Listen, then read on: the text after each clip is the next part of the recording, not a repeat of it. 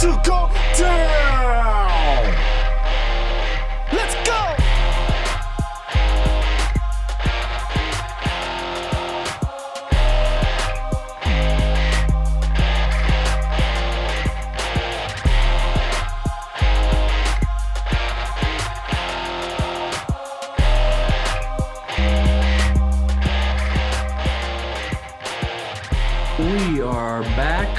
with another edition of Run Up the Score here with Ben Bachman and Bo Mullet. And we are recapping the games from this past Sunday of week five in the NFL. And then we will give you a preview of what's to come. So, week five, Ben. Week five was an interesting week. There wasn't a whole lot um, of action that I took ahead of it. I didn't really know what to do with the board, but we had some exciting games. One that wasn't as exciting was our first international game at 9:30 in the morning. Uh, Falcons Jets. Falcons won 27 to 20. Although I feel like that score should have been a little further apart, maybe. What did you think? I, I didn't get a chance to watch this game. Yeah, it it it's like one of those games where you kind of look at you look back at the scoreboard after watching the game. You're like, wow, was it really twenty seven to twenty? Because let's Atlanta dominated this game from the start to the finish. It was twenty to three um, at halftime. Mm. Uh, so, so I guess you can kind of start saying like, oh, Atlanta almost blew another lead, which uh, it, it was kind of looking like that. Um, but you know, the Jets defense is horrendous, and so Atlanta was able to get a touchdown and put the game out of touch. Uh, I don't even think the Jets really had a chance. If I can remember, you know, it's nine o'clock in the morning. I can't remember what happens before noon. Um, but yeah, like the the Falcons controlled this one. The Jets tried to make it interesting, but all in all, Falcons dominated this one. Uh, Zach Wilson did not look good, 19 to 32, no touchdowns and a pick. Matt Ryan had honestly his numbers looked really good 33 of 45, 342 yards and two touchdowns. I mean, why that game was 27 20 is beyond me. The Falcons dominated. I think they might have played a little too conservative in the second half, allowing the Jets to get back into it. But outside of that, the Falcons were the superior team. Um, yeah, I mean th- that seemed to that game. I I stayed away from it because it seemed like it was going to be the battle of the bad. Like the Jet, like I I I had my suspicions that the Jets were the worst team, um, but the Falcons just haven't been very good this year either. Which is kind of ever since the Falcons went to the Super Bowl, they've been a pretty bad team.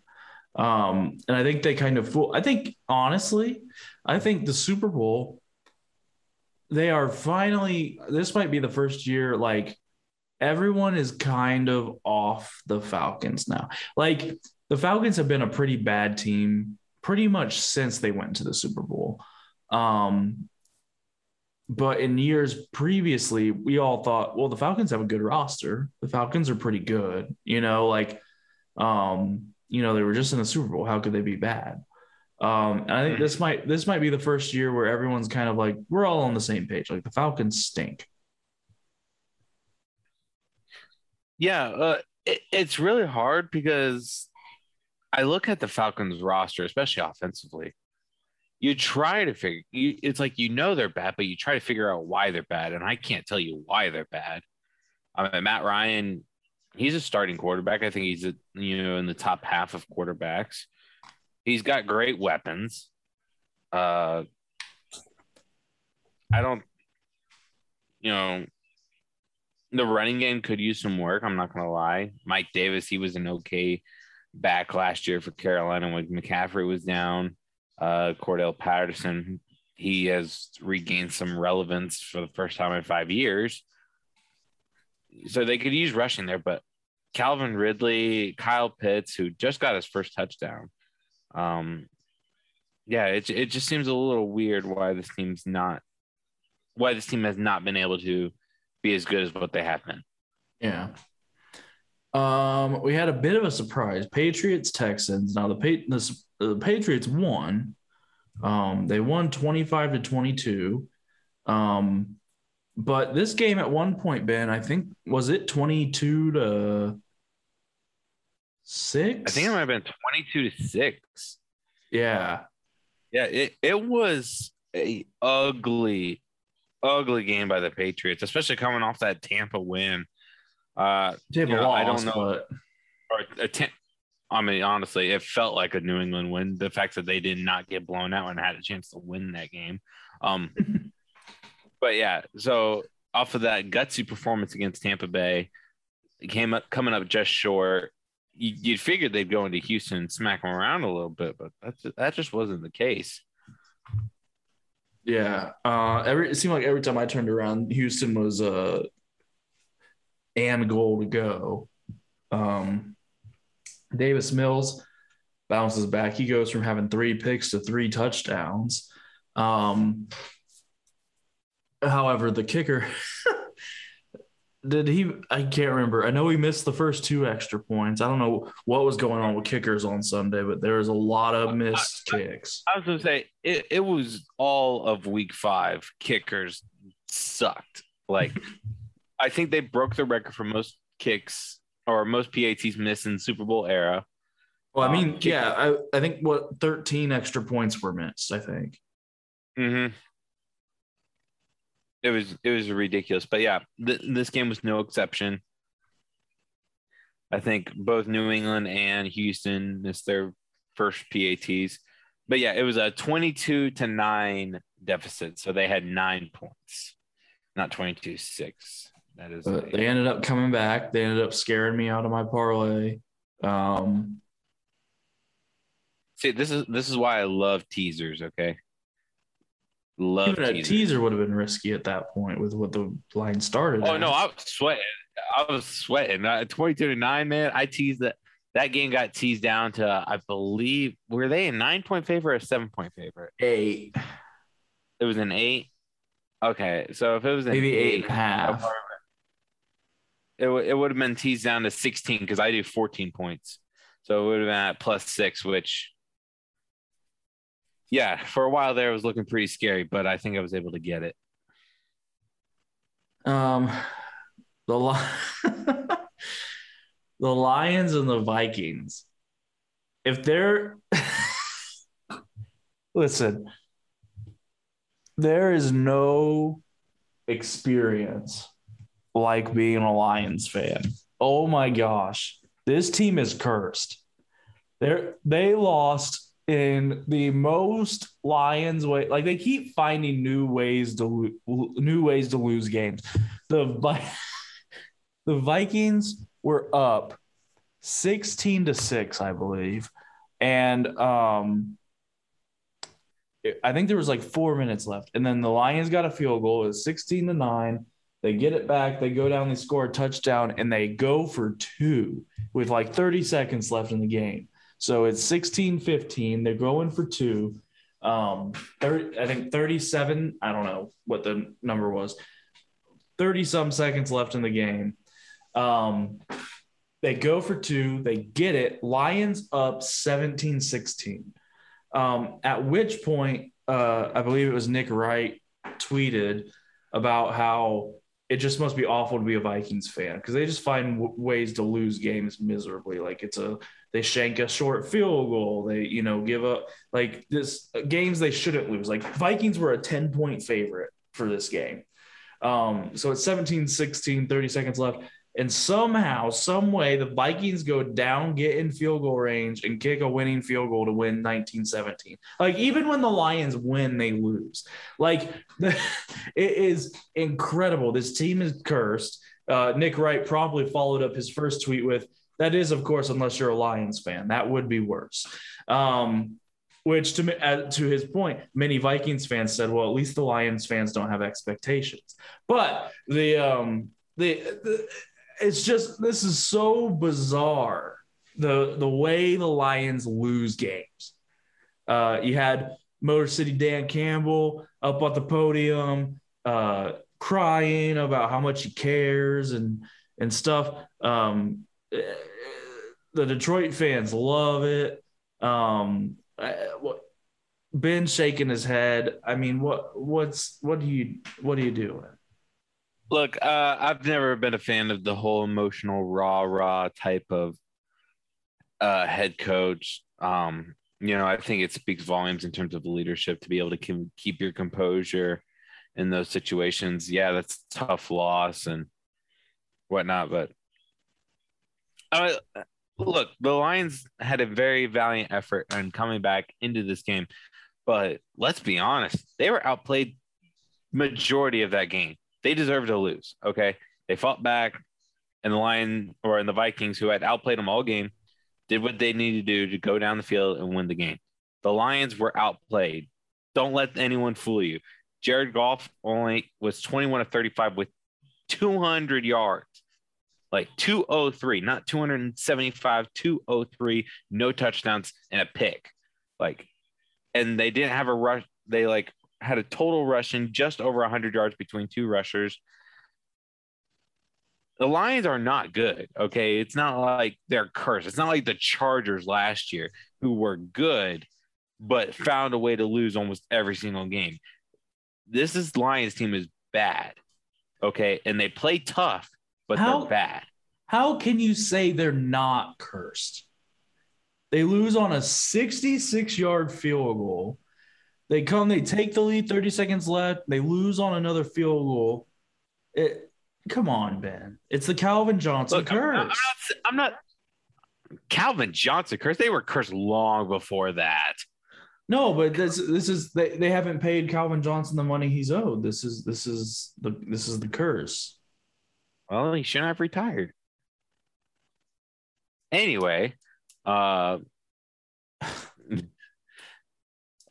but uh, here, the Lions are bad. Okay, I am not one to believe in curses. Okay, if you consistently lose, you're just bad. Okay, whether you lose in heartbreak or you get smacked around forty-five to seventeen, either way, it's a Lions move. We want to know why?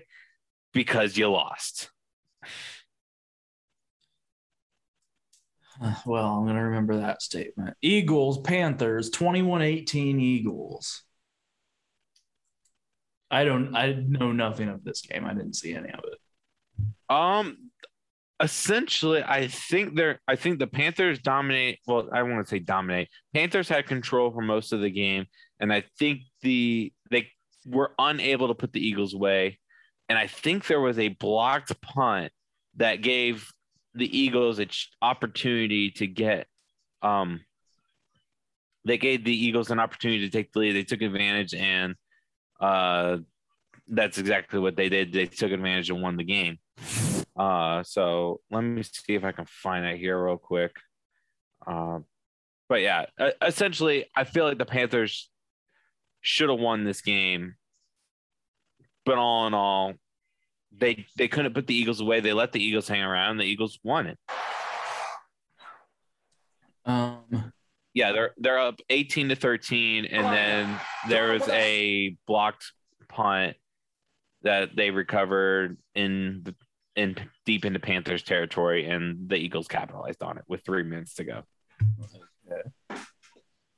um, there's the Saints and the Washington football team. The Saints won 33 to 22. I think at this point, it's pretty safe to say Washington defense is bad. Um, I don't really know. I still am not sure what to do with the Saints, but I know that the Washington defense is bad because they've given up like the most points and the most uh, yards.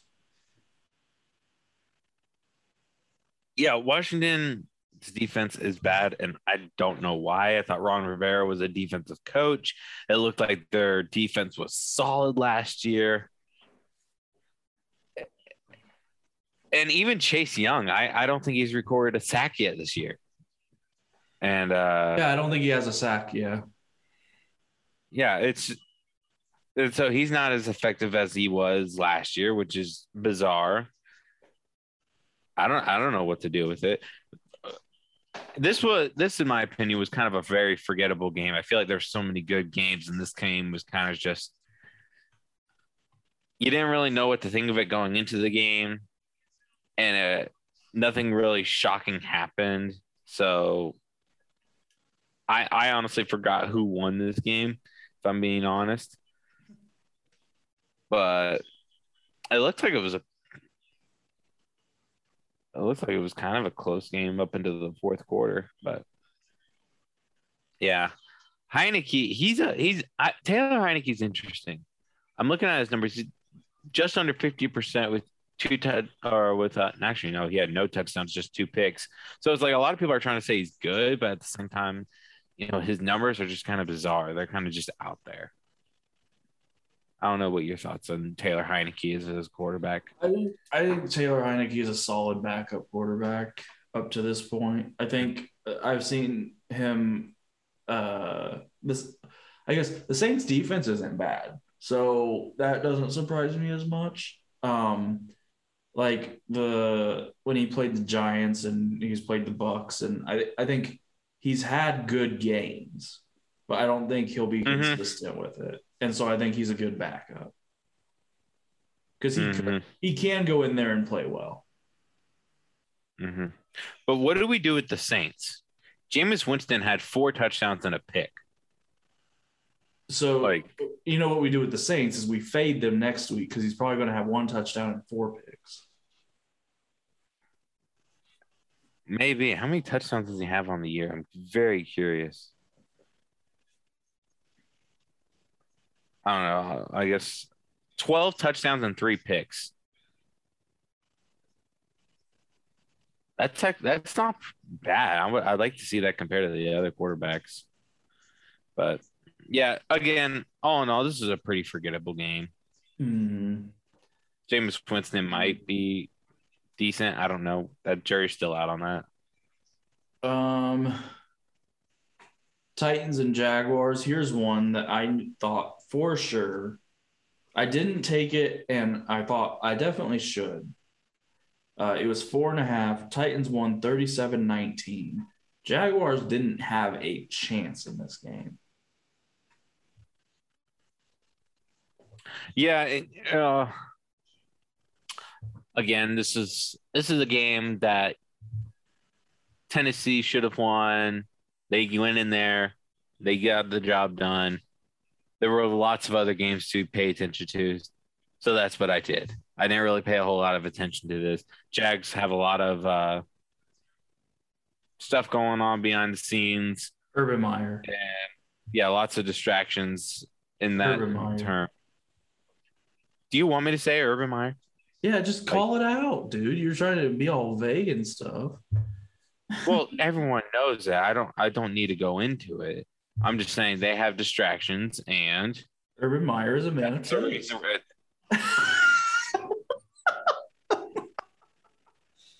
they have a distraction, and that cost them the game. That's all I'm gonna say about it.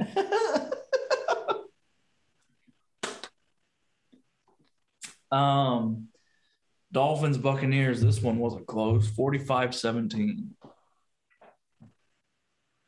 Yeah, uh, I thought that game had the potential of you know being something. I was in the wrong there. You took the you Uh, took the Dolphins side of it, didn't you?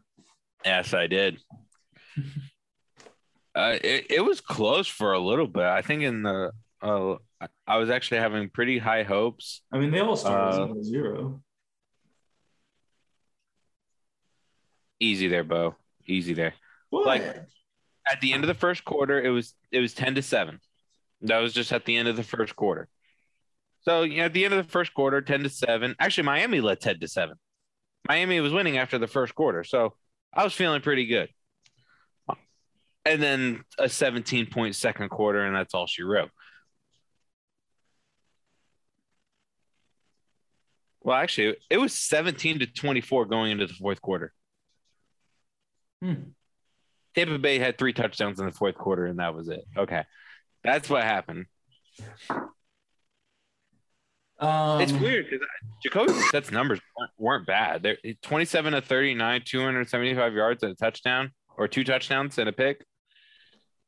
I mean, they're not great, but they're not horrendous. Certainly, there were worse quarterbacks this week. Didn't you said Jacoby?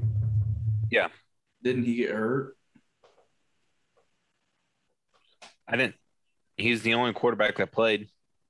Maybe he got hurt afterwards. I know he got hurt. I, at least that's what I heard. Hmm. Um, the Broncos and the Steelers. This was another one that was just kind of boring, but Steelers won 27 19. Like I said, I called it. I said, I don't know why the Steelers are going to win. I just think they are. And the offense actually looked good. I mean, yeah, that was absolutely fair. one. Um, I think there. I think. Uh. Oh, sorry. I'm kind of watching Thursday night football at the moment. Um.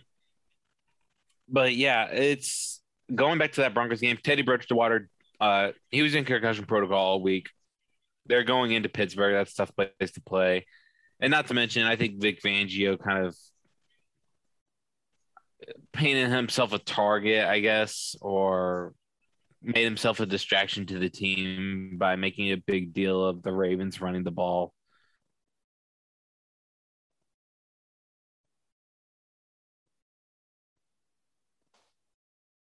It looks like we may have lost Ben. Um, I will try and move us along here. Uh, if you're if you don't know, I think Ben, mentioned it. Um, we are recording right now. It's Thursday night. The Buccaneers are currently playing Eagles in Philadelphia, and uh, we are let's see, eight minutes left in the first quarter. Buccaneers are up by a touchdown. Um, Tom Brady threw one into OJ Howard, I believe. Um, and so that that's going on right now. So we probably, uh, well, I guess we won't. We're not going to really give you a preview of the Bucks Eagles game. Just know that um, beforehand that I had picked the uh, Buccaneers minus seven uh, or minus six and a half, whatever you got it at. Um, I was on the Bucks side. I just don't see the Eagles are just. Uh, I mean, they're not they're not bad, bad, but they're a pretty bad team. Um, and so, given the the Eagles being a not very good team, and the Buccaneers just kind of exploding on the not good teams, um, I'm anticipating this one not being a very good game and, and pretty one sided. Um, the only thing that concerns me there is the Tampa Bay secondary.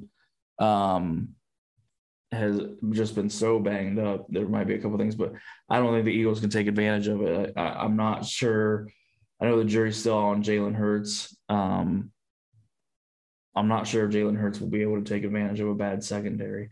Um, although his his running could make him a threat. Um, so Eagles are currently driving. I'm not sure where Ben is. I think he's trying to rejoin. Um, but yeah, so if, if you if you hear a if you hear a um, interruption or um, or a pause or something, it's probably because uh, something happened in the game, and we're we're keeping an eye on it while we record right now. This any better? Well, I can see you and hear you, so yes. All right. Uh, it suggested me trying it using Zoom through my browser, so so that's what we're gonna do. Okay.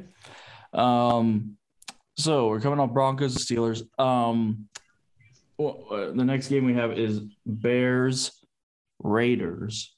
Bears win twenty to nine. Uh, I called that one. The oh, I think oh shoot. Oh, Ben's back. Okay, he's just freezing out, kind of. Um, I was gonna say I can hear everything you used to say. I'm Yeah. gonna turn off my camera. You're lagging a bit. Um, so yeah, I, I, I called the Bears side of that. Um, Raiders got too many distractions. The this was before even everything kind of went crazy, but the the emails came out of Jon Gruden uh, using racist language towards uh, DeMaurice Smith uh, the NFLPA president back uh, when Gruden was calling Monday Night Football. Um, apparently, uh, we discovered uh, Monday night that he was resigning uh, as the coach of the Raiders because more emails came out. It's over a span of seven years um, with pretty much hitting every target there is, whether it's women, uh, LGBTQ, uh, you know, minorities, racism. I mean, they it was just. Uh, I believe Adam Schefter described it as uh, misogynistic, homophobic, racist, a whole slew of things. And so, um, and so the and so Gruden is now not the Raiders head coach. They have an they have an interim, but um, I definitely think that contributed to the loss on Sunday. But we'll see how it affects the Raiders going forward here. They've already they started hot. They've dropped the last two and haven't really looked good. And that's that's usually how the Raiders do on, on the season. And so um, we'll see how the rest of that plays out, but the Bears get a win, and that's something they needed. Yeah, I'm not gonna lie. Uh, I did was completely unaware of the Jon Gruden situation up until middle of Sunday's game. I'm like, oh man, the Raiders are playing poorly, and I think I'm on a phone conversation with Bo, and he tells me about the whole Gruden thing. I'm like, whoa, yeah, okay, that would have been nice to know. But because I thought, you know, Vegas up until that point was a very tough place to play at. The Raiders were playing pretty good ball up to that point, and they look horrendous against Chicago. Yeah, that's what. Whenever there's a these teams, Urban Meyer, Jon Gruden, and these teams that got these head coaches that are making waves, uh, that's usually a pretty good sign that you can bet against them. Yeah, Urban Meyer, you're gonna have to make some a lot louder waves if you're gonna surpass Jon Gruden in terms of being. Well, we don't we don't necessarily need that, Ben. Uh, we don't. We're not looking for that. Um, hey, he's trying to get fired. We don't. We don't know. It's speculation. Um. Oh, absolutely. Apparently, Bill O'Brien was trying to get fired, and that makes a lot of sense if you go back and look at the moves he made. But he just kept getting promoted somehow. Um let's see cardinals niners cardinals win 17-10 not quite the game everyone was expecting but uh, cardinals remain undefeated the lone undefeated team left yeah not too much to say here i, I thought that was kind of a I, I i referred to bo as that game as the snooze fest it was just kind of boring there was not a whole lot going on throughout that entire game um, especially if you're trying to watch Red Zone. So it's like you know you're only getting every so updates of that game. Um, I'm sure that game would have been great to watch if you know you're just watching that game, but yeah, it was it was kind of a snooze fest for the long haul. So I mentioned while you were gone that we're watching Thursday night football right now, just so they know kind of when we're recording and stuff. We have breaking news. Um, Richard Sherman is out for the game. So another Buccaneer secondary member has gone down. Well, that's not good. Although I did just pick up Zach Ertz in one of my fancy teams because I I've been starting Kyle Pitts all season, and he's on bye week this week, and so Zach Ertz just caught a touchdown. So yeah, isn't that just great? Um, dandy. Yeah. Um. Giants and Cowboys. Cowboys win 44 to 20. Uh, in this game, Saquon, Daniel Jones, and Kenny Golladay all left injured.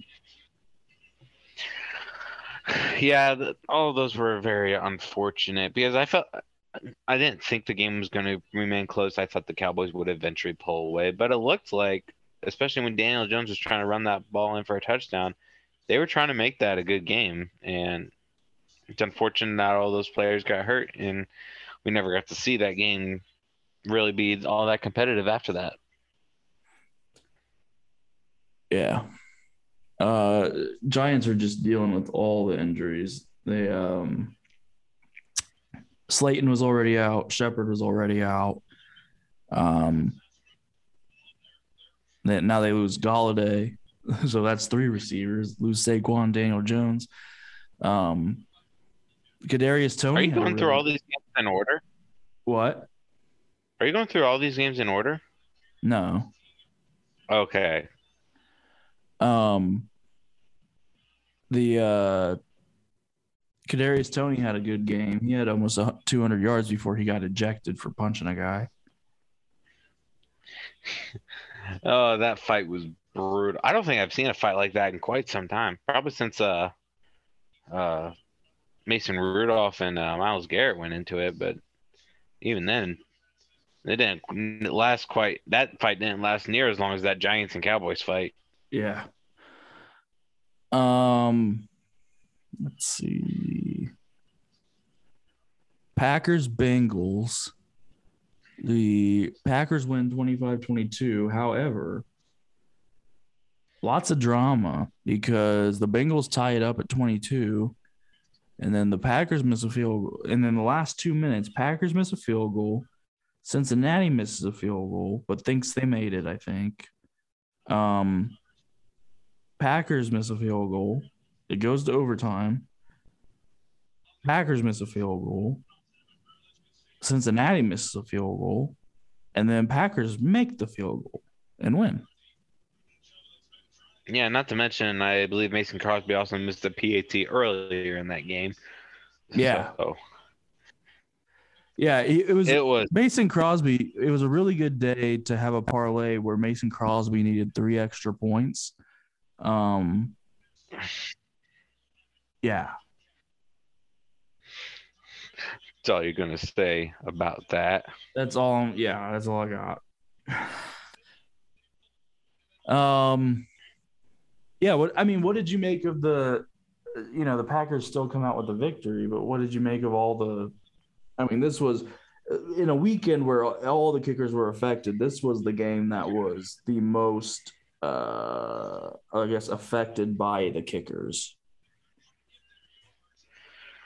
Uh, yeah. Uh, I mean, it, it, it's very tough because you know I'm not Pat McAfee. I, I don't know how to break down a kicker. Like, you know, that's that is not my field of expertise. I do not know how to kick a field goal. My dad tried to teach me how to punt when I was young, and I, they were some ugly, ugly looking punts.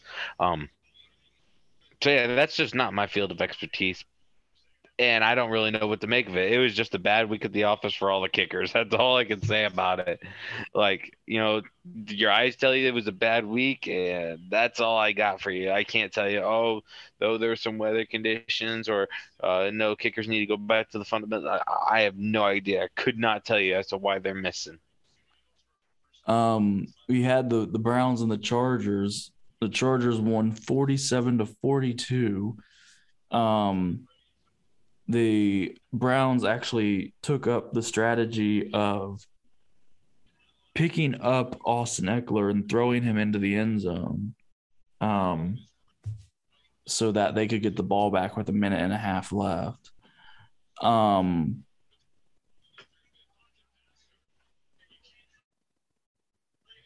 I guess what it this was a crazy game. 89 total points, 12 touchdowns.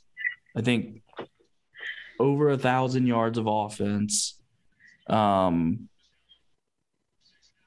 I mean, what do you make uh, the Chargers? What do you make of the Browns?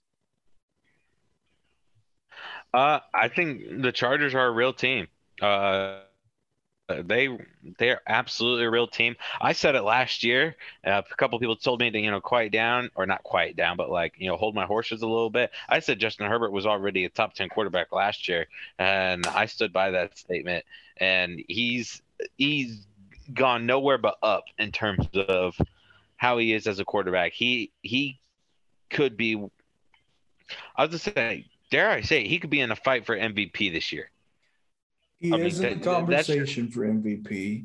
Um, I think right now the Vegas favorite is Josh Allen. Um, and then it's Kyler. Um, Dak is up there. Brady's up there. Lamar's up there. And I think Henry's up there. Yeah. But I, I, I think Herbert Herbert he was great last year for a rookie. I mean absolutely great. And then he has just picked up where he's left off. F- four touchdowns, no interceptions, 398 yards. And when Cleveland went conservative in that late in that game, you knew the game was over. Like because Justin, Chargers- you the- knew The Chargers were going for it on like fourth and nine in their own territory. Yeah. And the Chargers did that same thing on uh, Monday night against the Raiders when they handed the Raiders their first loss. Like they went for it on fourth down on like four different occasions and they converted. This Chargers team is not afraid of anything. And Justin Herbert has already become that quarterback to where it's like you better not give him the ball back with a chance to win the game because he will he will put their team in a position to win that game. And that's exactly what he did. I don't know why Cleveland went conservative there at the end, but uh, that's just what happened. Uh, you know, we talk about the point scored in this game. That fourth quarter was ridiculous.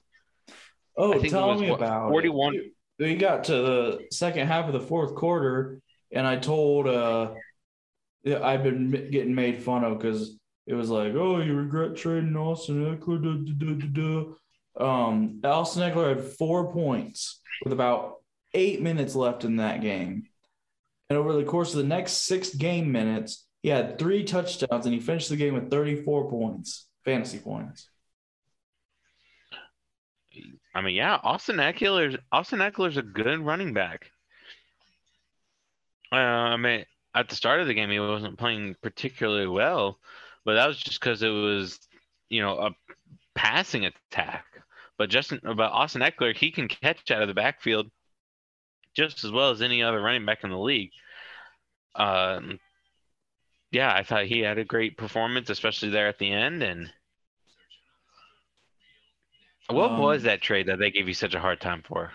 I traded Austin Ekeler and Chase Claypool for Nick Chubb and Tyler Boyd. I, I, I don't get that. I don't get why it, makes you they made you seem like you lost that trade. I mean, it's not like Nick Chubb's a bad running back. Nick Chubb, I, I I would assume he's a first round pick, right? Yeah, he was taken at six. I took Ekeler at eleven. As I was gonna say I'd say Ekeler's at least second round. That that was second Like- in our in, in our league. That was second round. It was the first pick of the second. Yeah. round. Yeah, so I, I don't quite get that trade, but on the Nick Chubb side of things, but hey, it's Um, whatever. Uh, Antonio Brown just got a touchdown. Um, and so Buccaneers are back up 14 to 7. Um, I, I was going to set you up here because I know you love to do it, and it's what everyone else has been doing. Um,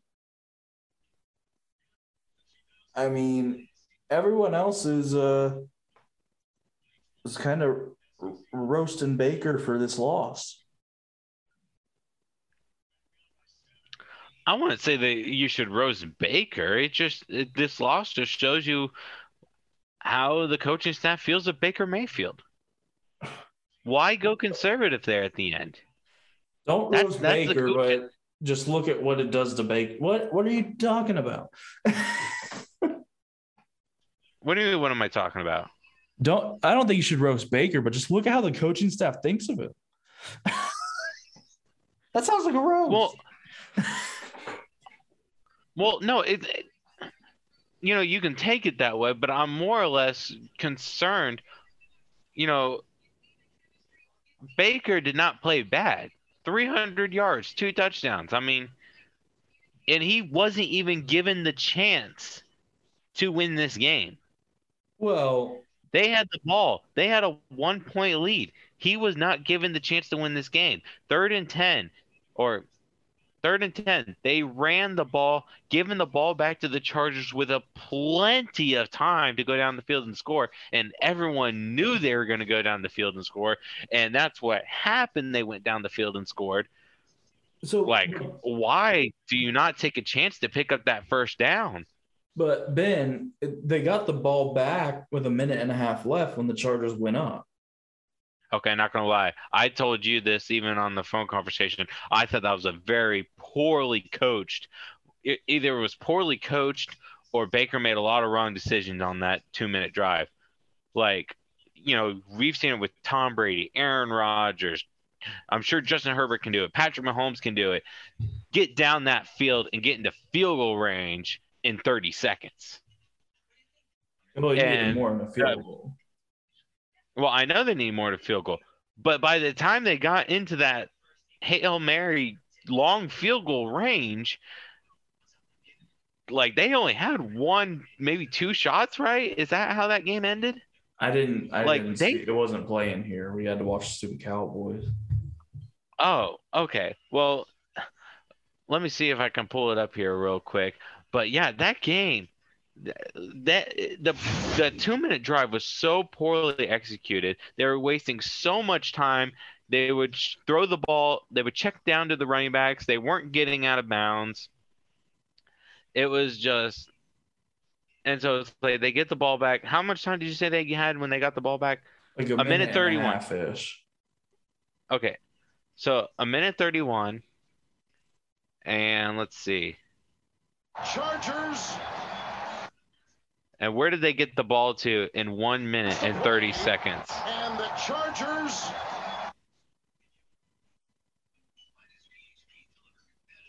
It looks like they had got, I don't even think they got the ball to mid. They didn't even get the ball to midfield.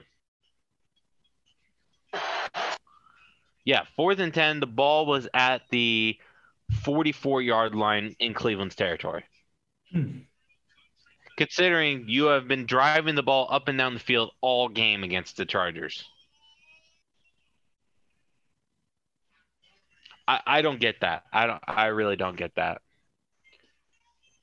That loss is either purely on Baker for not being able to move the ball, or the coaching staff needs to reevaluate how they do a two minute drill. Okay, there it is. Um, From my perspective, I thought I thought that was a coaching mishap. From my perspective. Uh, well, here's the thing. Uh, the, similar thing happened last year with the uh, the Ravens game. Do you remember that? I think it was Monday night, Browns Ravens, and uh, it was Mhm. a similar kind of game. Like it was like 45-42 or something. Um, Yeah. and the Browns were on the losing side of that. Um, and for the next, you know, few days or whatever, everyone just talks about the lacking of Baker Mayfield, the lacking of Baker Mayfield, and the lacking of Baker Mayfield. Can we just talk about the fact that the Browns defense gave up 47 points? Like Baker Mayfield and the offense put up 42 points and they lost. I mean, yeah, that is true. But here's the thing. You want to be a top 10 quarterback. You want to be the quarterback that, you know, that proves Colin Cowherd was wrong and proves all the doubters were wrong. Then you got to be able to make that drive. You've got to be able to at least put your team in a position. My goodness, you can't get Pat. Like, if he gets to, let's say, the char- the Chargers is 20 yard line, and you throw a pass into the end zone and it's just incomplete, then you can live with that. I see. I feel like I can live with that. You know, incompletions ha- happen all the time, but you couldn't get the ball past midfield on a two minute drive when your offense has already scored 42 points. And not to mention, this isn't the first time he's been put in the situation. Early in the year, he had a chance to drive down the field against a Chiefs secondary that is her also horrendous and win the game, and he couldn't do that either.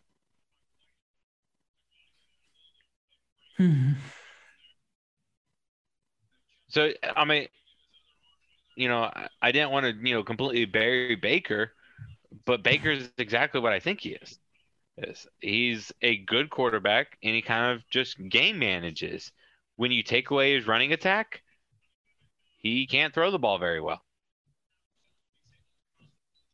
And Bo's uh, just frustrated with what I'm saying. I I mean, I think here's the thing. I think people like you are too harsh on on Baker because I don't think he's he's not a horrendous quarterback. Um, I think Well, you want to know why people like me are too hard on Baker Mayfield? Is because there are people who are out there believing that he was he's He's absolutely a number one overall pick, and he's a top ten quarterback. And he's I not. would say I would say those people are also they're just on the other end of the spectrum. And that and that's completely fair. Bo's a moderate, okay? He's a moderate. That's what we need. We need more moderates. Thank you. Um, well, I guess what do you what do you make of the? We talk about that. You said the Chargers are for real and whatnot. What do you make of the Browns here? What what do they do moving forward? Oh, I mean, uh, if I'm the Browns, I don't really change anything up outside of trying to figure out why my stellar, well, not really stellar, but why my supposedly good defense allowed 47 points. You know, obviously they have Justin Herbert at quarterback, but you can't be allowing 47 points a game. But I think offensively, the Browns are, the Browns can't really do much. Yeah, I mean, Baker Mayfield had one of his better performances despite what happened at the end of the game. Uh, and not to mention, they run the ball very effectively b- between Kareem Hunt and Nick Chubb. Mm, And that's what you got to do run the ball effectively. Don't turn the ball over, Baker. Manage the game. And ideally, that should be enough. Ideally, that absolutely should be enough. And your defense has got to put pressure on the quarterback with Myles Garrett and Clowney and whoever else that they have. Um, let's see. We did that. We did that. We did that. We did that. We did that. I think we've done almost all of them. Uh, we got Sunday night football, Bills and Chiefs. This one was a late one. There was a delay at halftime due to weather. They didn't come back from halftime until about eleven fifteen. Um, if you went to bed at halftime, it was kind of more what you saw in the first half. Um, the Bills just pretty much dominated the Chiefs. Uh, I was afraid that would happen. Uh, I didn't. I didn't pick a side of this one. Uh, but if I was going to, I I would have picked the Bills side. Um, it was 38-20 is the final score. Um, the Chiefs never really got back into it. There were. It was a. I will say it was a very poorly officiated game. Um, but uh, the Chiefs just the offense kind of sputtered and the defense was horrible. It was uh I heard it today. Um the Chiefs were rushing 3 and 4. Uh which means they're dropping 7 or 8 back into coverage. And usually if you drop 7 or 8 back and you only rush 3 or 4, you're trying to just prevent the big play. And they said the difference here is that you're they were only rushing three or four and they were still giving up the big play. Um and so um the Chiefs defense has got to figure something out. They have been horrible. Um and also another point was that this was the first week that the Chiefs defense affected the Chiefs offense because if the Chiefs offense wanted, the Chiefs offense could have ran the ball and checked down the entire night. It was there all night long um, against the Bills defense, and the and the and the Chiefs knew that the Bills were going to be scoring points, and so they were going for home runs and they were going uh, for for deep balls. They were going, you know, they were trying to play fast, and it just didn't work out. Um, so the Chiefs are now two and three. I think it's the first time in the Mahomes era that they are below 500. Um, the Bills, I, I'm not sure. I think they're four and one, maybe. Um, but it's looking like, at the very least, it, it, it could be very different this year for the Chiefs. Uh, they might have to get a wild card spot. Um, at the very least, they will probably not get the first round bye, um, and they will uh, have to go on the road to play someone, which has not been the case in the past. What two, three years? They have played all their playoff games in Arrowhead. Um, so, I mean, I'm not, I'm not taking, I'm not taking too much long term from the game. But I will say, if the Chiefs don't figure out something to do with that defense, they're gonna be in trouble. We'll see if he comes back. Can you hear me? There he is. All right, there we go. All right, so I, I agree with a lot of your points there. Uh, I don't think there's really anything that you said that was wrong that or uh, that I disagree with. You one thing that. I will like to point out, whatever. Um, one thing I would like to point out is this is probably the first time, and I think the Super Bowl really should have been the first time. But I guess I was just kind of in this denial. But this is the first time where I'm watching a Chiefs game and they're down, and I'm like, the Chiefs aren't going to come back in this one. Like, I'm fully confident the Bills are going to win this game. You know, at halftime, third quarter, you name it, where I'm like, wow, the Bills are going to run away with this game. And that just never happens because the Chiefs they've they've played behind multiple times, and Mahomes brings them back all the time. I mean, it's like, oh, there's never any doubt, and and I'll agree, there's never any doubt. You know the Chiefs are going to bring him back. But this is the first game where I'm like, I don't think the Chiefs are going to do it. I, I I really don't think so. I will And s- it- It's exactly right. The Bills were a better team, at least defensively, and like it, it's like what I told you. I think last week. I think the Bills' offense did take a step back from last year, but I also think their defense took a step up, and I think that was the difference. Their their offense is still good, but it's not what it was last year. But their de- but their defense, who wasn't that great last year, they took a step up, and now they're pretty good too. Um, I will say there was one point in that game where I thought maybe the Chiefs do it. Uh, but there was a roughing the passer called that should not have been roughing the passer.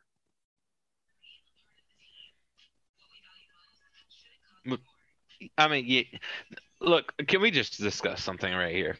Oh, I mean, that's The roughing that's the passer podcast call. is, Ben. Yeah, yeah, I know, I know. I'm just being nonchalant here. The roughing the passer call this year has been the most horrendous call of sports this year. It I annoying. I hate it. I hate it more than the freaking taunting penalty at this point. I will say the taunting penalty is bad. I have not seen yet the taunting penalty be called in a situation where it's changed the outcome of a game. Yes. Roughing the Uh, passer, on the other hand, there's like three games a week where roughing the passer changes the game. Yeah, and it's not like, oh yeah, that's a roughing passer penalty, or oh you guys are, all right. Oh yeah, it's always like want- really you guys want them just that? to play it out. No, it's literally jumping up in the air to swat a ball, and your hand just kind of touches the quarterback, and he doesn't get hurt or go to the ground at all, and you get it flagged, and it's like, oh, you can't do contact to the head. It's like, what the heck are we not? Are the defensive linemen not supposed to jump a like try to swat the ball? It's physics. They're gonna go forward when they jump, and they're gonna land on the quarterback. Or it's like, oh, you get uh, offensive lineman pushes you into the leg of the quarterback. Oh, you hit low. It's like, okay, we gotta give these defensive linemen breaks here in terms of what is. We're protecting the quarterback way too much. Uh, well, the one on the one they called on Frank Clark, it was third down, and Josh Allen threw an interception, and the Chiefs at that point had just scored a touchdown. It was 31 to 20. There was about eight minutes left in the game. Um, and so Mahomes is going to come back on midfield. You know, maybe they make it 31 28 or whatever. Uh, but they call roughing the passer on Frank Clark, and he didn't hit the head, he didn't hit the legs. He hit the middle of the body as he was throwing and tackled him. And they I don't know if they're they were saying he, you know, drove him into the ground or put his weight on him or what, I- but it was a very bad call. And Yeah, it's an yeah, automatic first I down that's and what- Buffalo and it's it's a very it's an automatic first down, 15 yards, and Buffalo went down the rest of the field and it was 38-20 and the game was over. Mm-hmm. Now I didn't mind. I needed Josh Allen to throw another touchdown for my parlay, but that aside, Yeah, yeah. And I'm just talking in general. I'm not talking about this game. I'm not saying the refs were, you know, they were for the Bills. It has been every game. I feel like every game there is one bad rough in the passer call. Like yeah, I felt no, like there was one on Monday night. There was one against the Packers and the um 49ers. And I'm sure if I went back and watched every single game, there would probably be at minimum one bad rough in the passer call. Mm-hmm. It has been a problem all year. I'm getting sick of it. Um. So I think they I think I think they need to do something to where it's like the face mask penalty. They used to have a 5 yard and then a 15 yard yeah. and it's like okay, you hit them low, 5 yard penalty. If it's second and 10, it's second and 5. Like Yeah. w- we could live with that. And then obviously, if you you know throw them to the ground or like pile drive them into the ground, then that's 15 yards. Like something has to be done. Yeah, that's what the the defensive penalties for the most part um seem to be way more uh damaging than the offensive penalties just because most of the defensive penalties are um either big yardage or automatic first downs or you know whatnot. Um the only one that's really That's damaging on offense is holding. And for whatever reason i don't know why that is because holding seems to be like it could be the most commonplace just like a five yard penalty but it's 10 for whatever reason. Um so i think it's just so hard to play defense especially when the penalties are so much more damaging as far as keeping drives going automatic first downs big yardage like a pass interference can be a 60 yard penalty Yeah, I mean, and obviously, I pass interference that can obviously vary because we've seen it. The disadvantages of having it only worth ten yards. Uh, you know, you try a hail mary and your guy gets beat, so you just pass interference, give up the ten yards, and yeah you redo it. And so th- there's advantages and disadvantages. I don't really have. No, I was just I was just saying that as a point to there. oh, There's a lot of big yardage penalties on defense.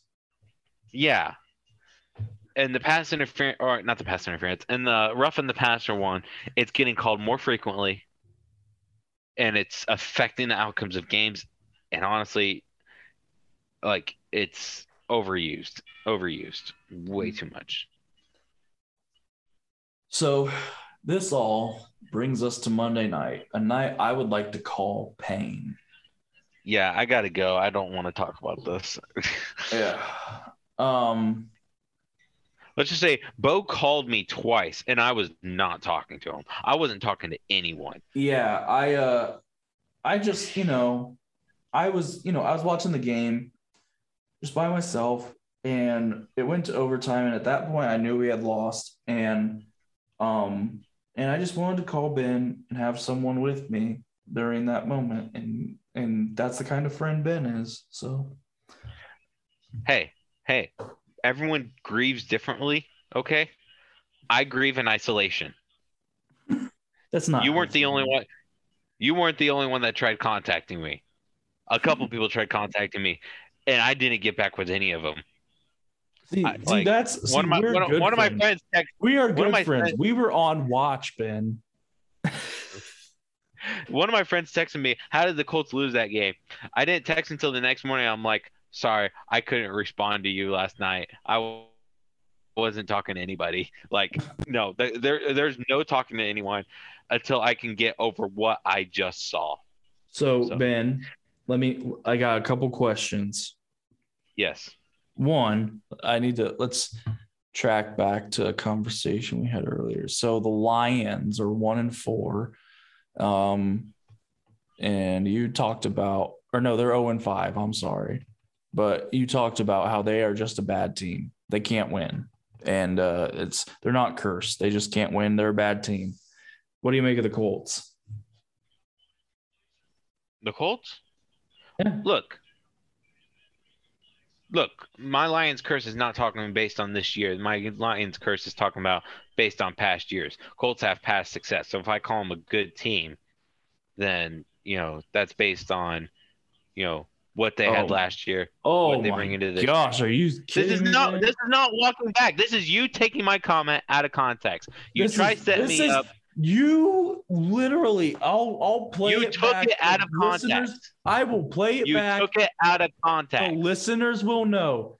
I remember we were talking about the Lions and the Vikings earlier, and I said I'm going to keep that note for later because you just talked about how they're just a bad team and they can't find ways to win games, and that just makes them a bad team. There was nothing No, no, no. like no. you're not sitting here telling me, oh, you know, the Eagles are really good this year because they won the Super Bowl a few years ago, so they're pretty good. What are you talking about? You just said the, The Colts past the successes notion- they're a good team. No, no, no, no. And the Eagles won the Super Bowl like five years ago. The Colts were good like 10 years ago. What? No, no. The Colts were a playoff team last year. Last year they had 11 wins. The Eagles were dog crap last year, so I think the Eagles will be dog crap this year. It's not that hard to figure out. In fact, but let's go. Let's go take this Lions curse. When was the last time the Lions were any good? Jim Caldwell was the coach. Okay, and that's been feels like it's been eons ago. And the Lions curse did not start this year. When I say the Lions lose, it's because they have an 0 16 season. It's because they made the playoffs twice with Matthew Stafford, who is a you know 5,000 yard a year quarterback. That's what I mean when I say the Lions are a losing team. They are a losing franchise. They are known for losing. So I'm that's what I mean when I say they're a bad team. And they that's what they're 0 5. I don't feel sorry for them. You want to know why I don't feel sorry for them that they lost to a Justin Tucker 66 yard field goal? Is because they allowed a fourth and 20 earlier on that drive. Like they lose these games. They were the- outplayed against Minnesota. They allowed a fourth and 20 against Baltimore. They should have lost both those games, and they did, rightfully so. To be fair, them and the refs both allowed that. What are you talking about? They remember the refs didn't call the delay a game that should have been called. No, that delay of game was after the fourth and 20. Oh, so you're saying that that, that should still shouldn't have been called because they gave up the fourth and twenty? No, uh, hey, I I say it all the time. You have to win the games in spite of the refs. If you rely on the refs to, to win you a game, or even to be fair, you've lost. You have to win the game in spite of refs. Wow. You cannot blame the refs for that loss because the Lions did not stop them on fourth and 20. That's it, and that's period. Okay. So the Colts. What do you? What are we doing? What are we doing? Uh, so so so recap. Uh, not don't recap the game. What do you want me to say about this? Uh, uh, okay, I'll recap. The Colts were up 22 to 3 and they lost 31 to 25 in overtime. What are the the Colts are 1 and 4, Ben. What are we doing? Okay. Let's be honest there. Okay, here's if we're just talking about the Colts here, and not bringing back some other game or whatnot. If we're just talking the Colts game, the Colts have been a very bad team. They have not played well all year up until Monday. Like, I think they're like, you know, after taking a chance to digest what happened on Monday, I'm like, okay, well, I guess this makes up for the Miami win because we didn't play well against Miami either. Miami just played worse. So it took the Colts a while to get clicking, and the Colts had a tough schedule to, you know, start up the game or to start up the season. Carson mm-hmm. Wentz missed some time. Offensive line has been inconsistent and injury prone up to this point. And so I knew it would take us a few games to get clicking, and we might have some ugly losses here early. And even against Miami, I'm like, we're still not there yet. We're still not there yet. Monday, I'm like, okay, this is good. Carson Wentz played really well, over 400 yards. The Colts did a very good job getting all three backs involved Marlon Mack, Nyheim Hines, uh, Jonathan Taylor, Michael Pittman. He's really coming into that number two spot. Mo Alie-Cox really coming in as a number as a number one tight end. Uh, starting to replace Jack Doyle a little bit in that regard. Obviously, the concern that we've had, that you and I have had before the season, was secondary, and we just got once our starting two our no, I guess Kenny Moore wasn't hurt, so two significant um, secondary players got hurt in that game and then there we had nothing else after that. We could not defend the pass to save our lives. But I think if the Colts keep the momentum from Monday going, and from what it sounds like, you know, especially with T.Y. Hilton coming back at practice this week, it sounds like they should be able to get the ball rolling. It sounds like they've already forgotten about Monday and they're ready to take on Houston. And so I expect a big, big game from Indianapolis. I think it could be a blowout despite what Houston did to New England last week, I think we could see a blowout Indianapolis over Houston. Now, I've been wrong about that situation before, but you know that's just my thinking. Uh, and so I expect the Colts to get the ball rolling here. I expect Carson Wentz to uh, finally get into that role and play like the quarterback that we went out and get.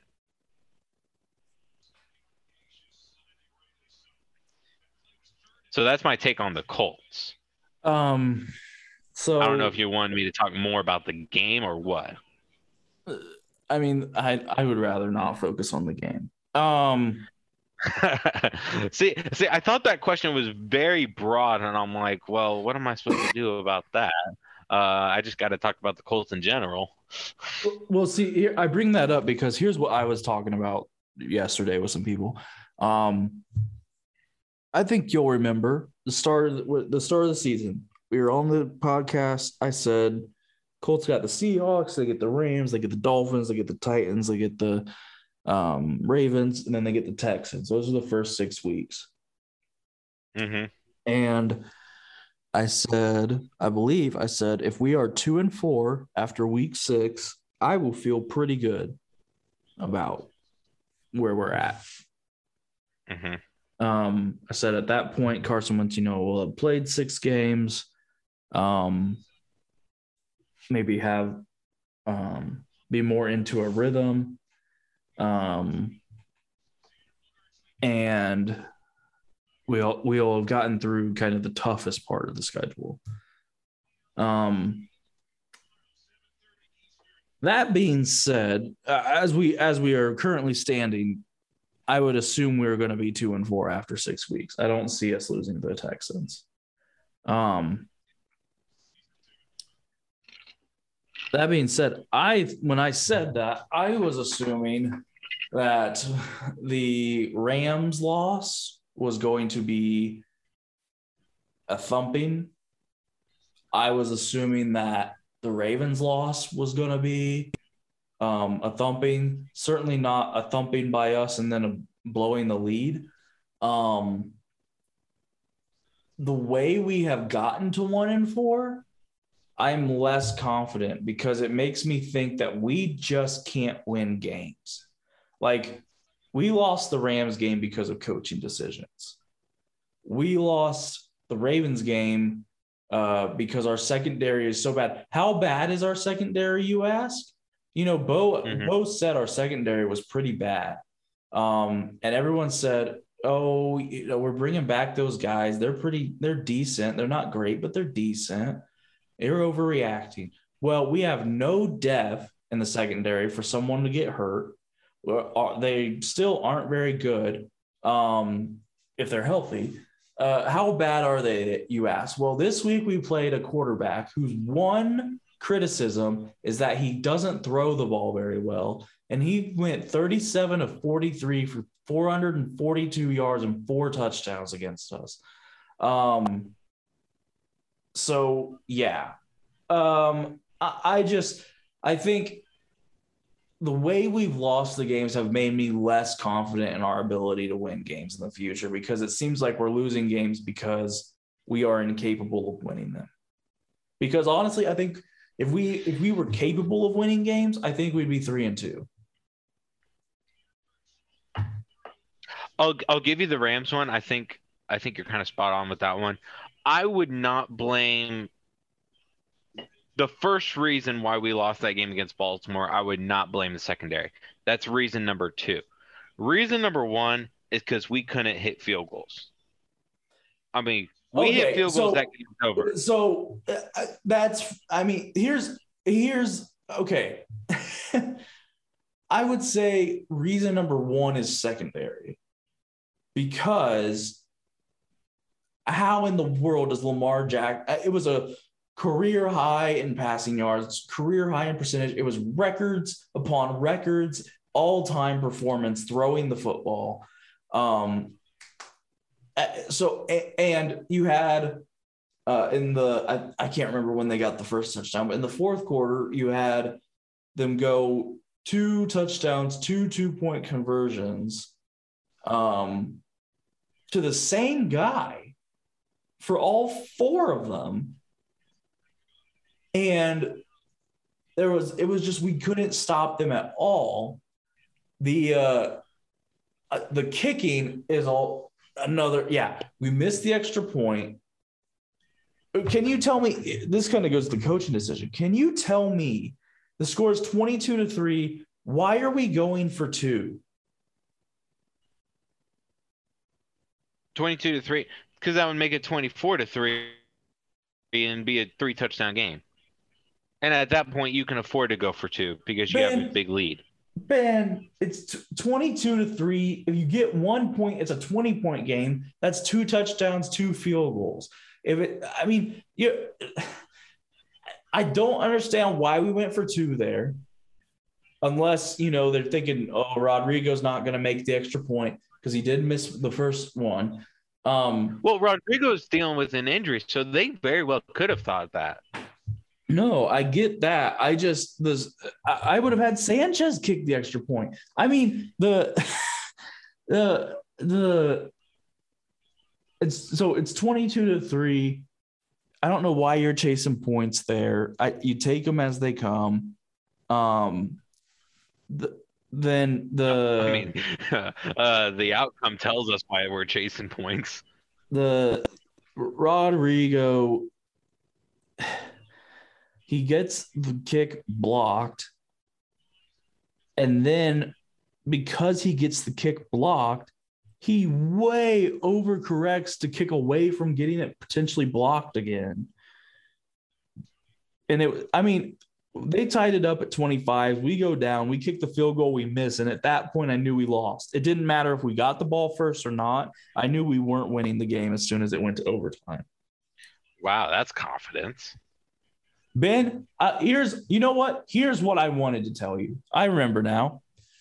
You always talk about how negative I am about the Colts. This is why, and you can't criticize me for that ever again. I can't criticize you for that. Because Absolutely, we were can. 25 to 9 and we lost. That's why I say I don't know if the Colts will cover the spread this week. And you go, Bo, you're so you negative. Say, why in the world? You are because you say that every week. You because this we stuff happens every week. You Okay, okay. No, it. You said it yourself. You didn't even expect us to be up that much against Baltimore, so you're already wrong in that regard. I'm sorry. What? You didn't even think we were going to be up 22 to 3. You didn't even think we had a chance against Baltimore. You said, "Oh, it's a 7-point spread. They're begging me to take Baltimore." Guess what? You would have lost. I well, guess what? I was hey, pleasantly surprised. We're on a roll now. And then pain. That's what you get for your negativity. You deserve to have your hopes brought up only to be shot back down again. Anyway, I will continue to call that because you refuse to ever show any support to the Colts. I'll never forget that you thought the Lions could beat the Colts last year. That was just they could have. No, they couldn't have, and we killed them. And you thought that that the Lions had a chance. Uh, see, that's that's where that's the game I point to every time I'm like, Bo, you're so negative against the Colts. Absolutely, I, I stand by that. You are so negative against the, the Colts. However, you the point still stands true. The point where I said it was a loss for Colts is when Baltimore won the toss and received. That's where I'm like, okay, our defense has not been able to stop them on their last three drives. Their last three drives, drives were touchdown, touchdown, touchdown. And I was begging for the Colts to prove me wrong, but I remember the my heart sinking into my gut, my heart sinking into my gut that when Baltimore won the toss, that they were going to go down and score. However, had the Colts gotten that ball, I would have said, okay, I have the confidence in the Colts to go down and get that touchdown. You weren't watching the same game I was at that point. Okay, let let's okay. I I believe all all the uh moves were made correctly. Let's just establish this right now. But the Colts were moving the ball up and down the field on Baltimore. But when they would get in field goal territory, they would run the ball and try to get the clock down, which is the right move, especially when you have a kicker that you're confident in. Now, maybe we shouldn't have had confidence in the kicker. I mean, that maybe that were maybe maybe that was the fault. Okay, but Except- ideally, you're in that situation. You get the ball in the field goal range. You start trying to run it. You start trying to run it, and then you kick field goals. If we just make the field goals, that game's over with. The comeback falls short. Except with 12 minutes left, we threw, threw, threw on three straight downs and completions instead of running it. To which, if we would have run it, you would have run about two more minutes off the clock, and then Baltimore doesn't come back because they don't have time to. I don't. Did that really happen when we were down there? Yeah, with 12 I thought minutes I left, thought you were I thought you were with 12 complaining minutes because left, they, they, did like the, the reverse. Well, they did the reverse flea flicker. Remember, I said, "Why are we throwing it?" And you were like, "Yeah, I agree. They should be going on the ground." And so, 12 minutes left. Baltimore gets it back. If we run it there, they get it back with about 10 minutes left. And then they scored their last touchdown with 30 seconds left. And if there were two minutes that would have been taken off, the game would have been over a minute and a half before that.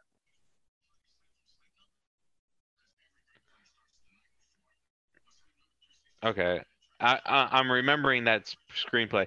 What I don't understand, you know, if we're talking that screenplay or that that trickery play, is that Carson Wentz had a safety valve of Pittman who had just tossed him the ball and then kind of did an out route. I'm like, why not just give the ball back to Pittman? No like he had a clear line. freaking kidding. My God. I was gonna say you saw that too. I'm like, okay, The, why not the give the ball? back? announcer was like, "Well, that's the only place you can go with the ball." No, it's not. Michael Pittman's wide open on the right. Yeah. Uh, that, I mean, that's what I saw.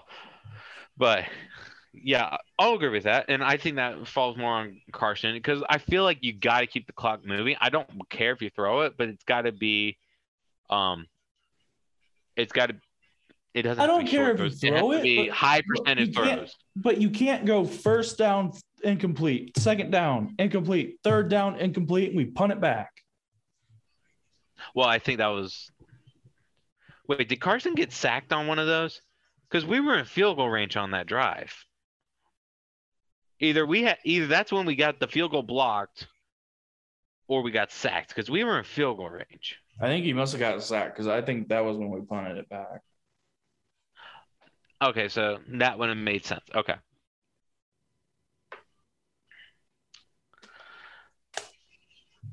But yeah, I, I, I feel like you know, going back to the original point of the argument, had we gotten the ball back, I feel like we would have had a chance to win that game.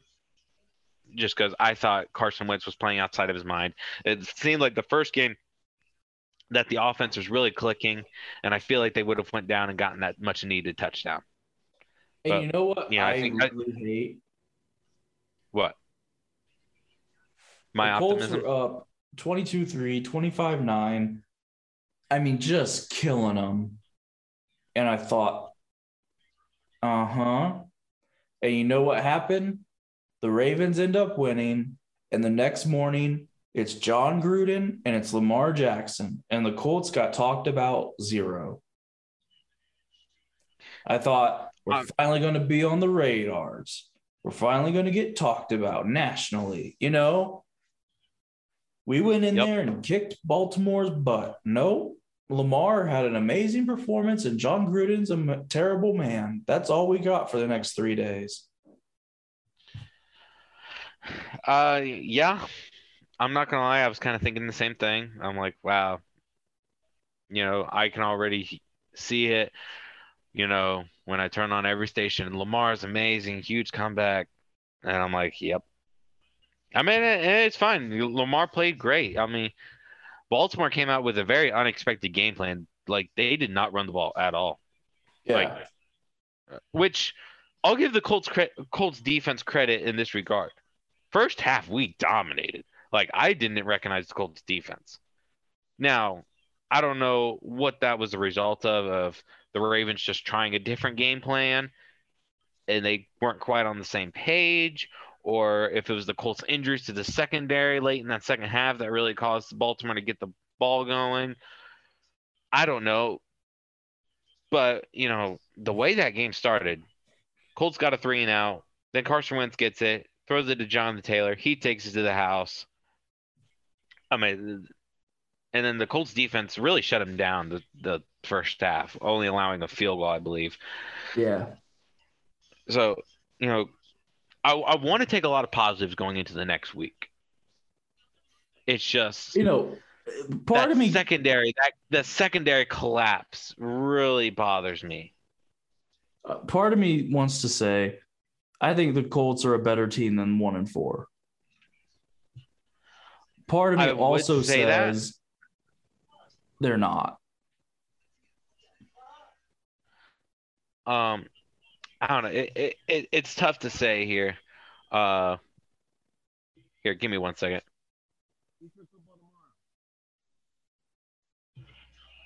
Um, so what I would say about that is the Colts in their first five games, the only one where I thought the Colts played well in was the Ravens one. And Tennessee was against a divisional rival was absolutely pitiful. I That thought we played well. I thought we played well against the Rams, but our coaching decisions failed us. I mean, and and that's fair, but I I take that into consideration of us not playing well. And not let's be honest here, if we didn't get that pump block for a touchdown, we probably would have gotten beat pretty bad in that one too. I mean, Yeah, that's true. like the offense, the offense was not clicking, no.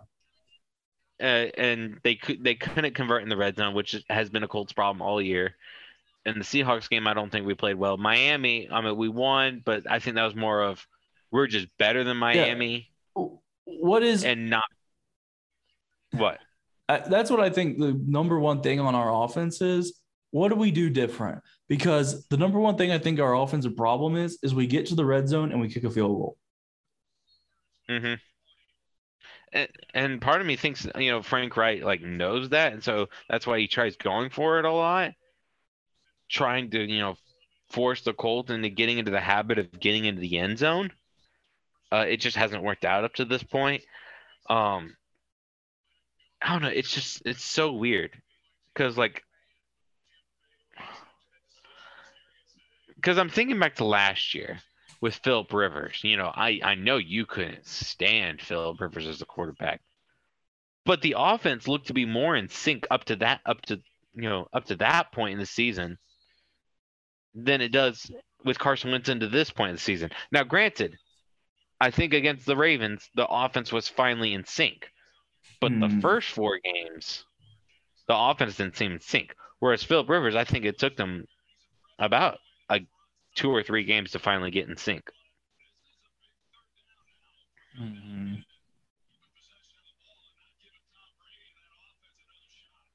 I don't know. All I'm saying is I'm going to look forward to the Colts. I think they're going to really start, you know, hitting some games off. I would like to see the Colts reach uh, about maybe six and five. Uh, go go on a four and one run themselves and get themselves out of this hole. Five and one. Um, Five and one. I'm sorry. I mean, we do. We get the Texans. Uh, in a couple weeks, we get the Jets. Um, like there are some definitely games we should win. Um, we get the And Bills. the Titans. we I think we have to go to Buffalo. That's going to be tough. We have to we get Tampa Bay at home. We have to go to the Cardinals. Um we have to go to the Niners. I think those will be tough games. Yeah.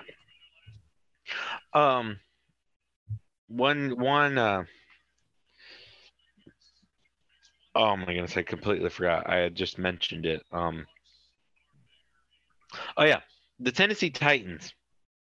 They have not been playing well either, No, I think our and I think that's winnable. up- Yeah, like the division is not out of play despite being one and four. Yeah. Um I mean, if, Tennessee loses to the Jets, I mean, anything's possible, right? Yeah. It's Uh, good because we haven't won a division since 2014, which is sad. Yeah. Um. Let me let me see here. The Leonard Fournette has a touchdown, so it's 21-7 now, and the Buccaneers just got the ball back with a minute and a half left in the half. So we'll see what they do with that. Um looking ahead to next or this Sunday, I guess. Um we got some games. I, I heard on Hammer Down that uh it's not a very good uh slate. Um not not a not a lot of games they're looking at that they're feeling confident in at this point. Um Which makes me worried because I thought this was a much better week than last week. last week was a tough week, but I, I haven't I haven't I'll be honest, this is the first time I'll be looking at the lines. So um I I'm not sure. We'll see what we we get here.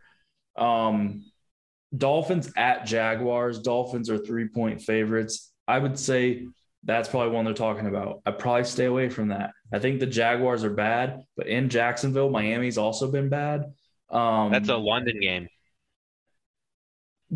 okay. It was Jackson? You know, there's something about London that makes Jacksonville good. So I, Yes, I so yeah, I would. but I, I I, I I can't pick this one. I think Tua's back though.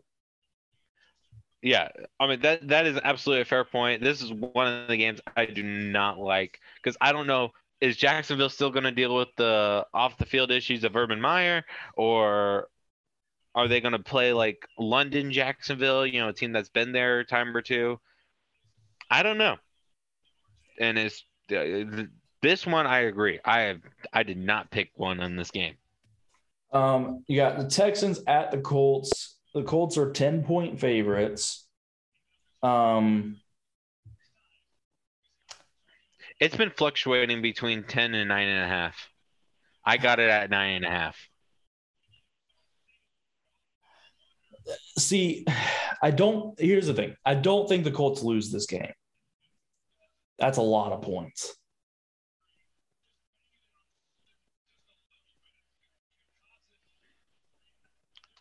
Yeah, I go I go Colts here. I think the Colts have to bounce back. They have they have to have that one game where it's like they completely dominate in all sides of the game Hmm. to really get themselves going, to really build that confidence. T.Y. Hilton returned to practice this week, and apparently, from everything that I've seen, it's given the Colts a jolt in how they have been preparing this week and just having him back and around, and it's given the Colts a new sense of energy, especially coming off that Baltimore loss.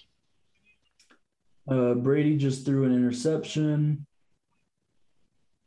Um, so Philadelphia's going to have it with about a minute left. Um, let's see. Um, Packers at Chicago. Packers are five and a half point favorites. Um, I'll tell you what. I've been riding the Packers. I'll ride them again.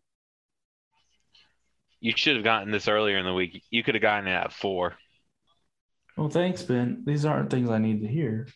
Um, yeah, well, I heard um they're like obviously Montgomery's out, and I heard their backup. Uh, Damien Williams is tested positive for COVID. Yes, so he's he's probably going to be out. Um. So there's so there's that. So they're they're down to their other running back, who actually I think he out carried uh, Williams last week anyway. So I don't know. This one, I feel like there could be a slight uh, upset mentality to it. So I'm going to tease Green Bay, but I'm not going to go with Green Bay, Green Bay to cover. I'll tell so far in my I, I usually do a, a money line parlay. So Mhm. at this point, I'm taking Colts and Packers money lines. Yeah. Eh, I have no problem. I have no objections there. Um, let's see. Next game we got Chiefs Washington. Chiefs at Washington, sorry. Uh Chiefs minus six and a half. And call me crazy, Ben. Give me the Chiefs. Washington defense has been terrible. And I know the Chiefs have been as well, but that Washington offense isn't as good as the Chiefs. And that's fair. And I think it's a good opportunity for a bounce back week for the Chiefs. I will I will also put Chiefs money line into that parlay. Yeah. It, it it's an interesting game. I don't think I ta- see. I did the same thing with the Chiefs. I teased them. I don't think I can go with the Chiefs. I I would probably I I might consider taking them at minus six and a half, seven. Count me out. Okay. Um, ooh, I'm gonna steer clear of this one. Vikings at Carolina. Vikings minus two and a half. I'm gonna take Carolina. So it was Gumpy. Yeah, I, I heard what he had to say, and I, I tend to agree. Like home dog, Carolina's not bad. They should have put Philadelphia away. I think they can do the same with Minnesota. Um, Chargers at Baltimore. Baltimore is a two and a half point favorite. This one I teased. Uh, I teased the Chargers down. Okay. Uh, I, I think the right play here is the Chargers. There's just something about Baltimore that I'm not entirely sure. I feel like Baltimore and Kansas City are very similar in regards of they're good. We all know they're good, but sometimes they can look pretty bad. Yeah. So I think the right move here is the Chargers. Um, I got Bengals at Detroit. Bengals minus three and a half. Okay, I, I, I don't know what's driving this line. I don't know if, What did it start at? if the tiers of Detroit are. I, I don't know where it started at, but I don't know why the lines were at where it's at. If I'm being honest, why is this line at three and a half? Are you saying that Cincinnati should be? It's easily Cincinnati. Easily. Like, look, I know Detroit came back against the Vikings, uh, and I know they played Baltimore close, but like, let's not try to outthink the room here. The Bengals have a really good offense with Ja'Marr Chase, Tyler Boyd, and Joe Burrow. They're going to put up a lot of points, and I just don't see Detroit playing that well any game Detroit is within 10 points, I'm surprised. um, you got the Rams at the Giants. Nine and a half to the Rams. I'll I will I'll have to wait to see the injury report. Um, if the injury report is that Daniel Jones, Saquon Barkley, Kenny Golladay, Darius Slayton, and Sterling Shepard are out, uh, you can give me the Rams spread. I will include them regardless in the money line parlay. Yeah, I don't know how you don't take the Rams. I mean, even if they were all active, I'd take the Rams. Rams put up a Um, lot of points. I don't think the Giants can keep up. Here's one for you, Ben. Cardinals at Browns. Browns are minus three and a half. Cardinals and.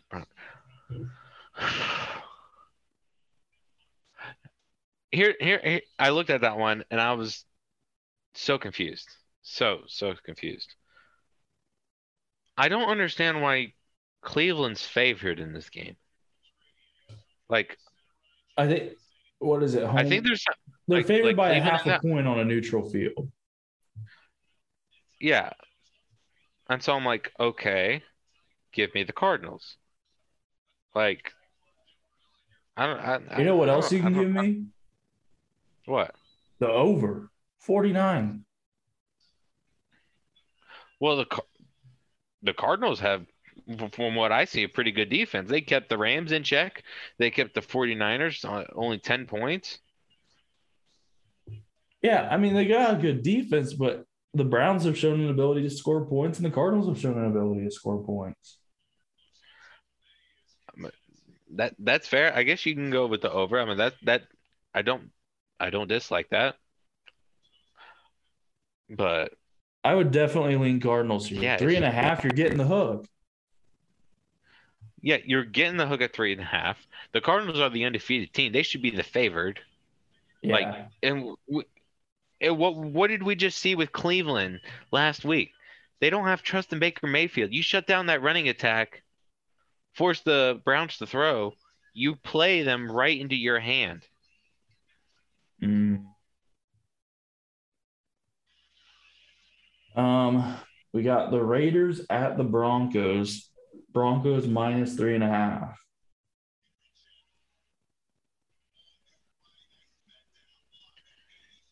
Raiders at the Broncos. Broncos minus what? Three and a half. You have to go with Broncos here, right? I think so. I'll, I'll this tell you is what. in Denver. this is a game that if you take it, you take the Broncos. Yeah. Here, here's one concern that I have. One concern. I can't remember if it was last year or the year before. There was a case where the coaching firing started to happen and whatnot.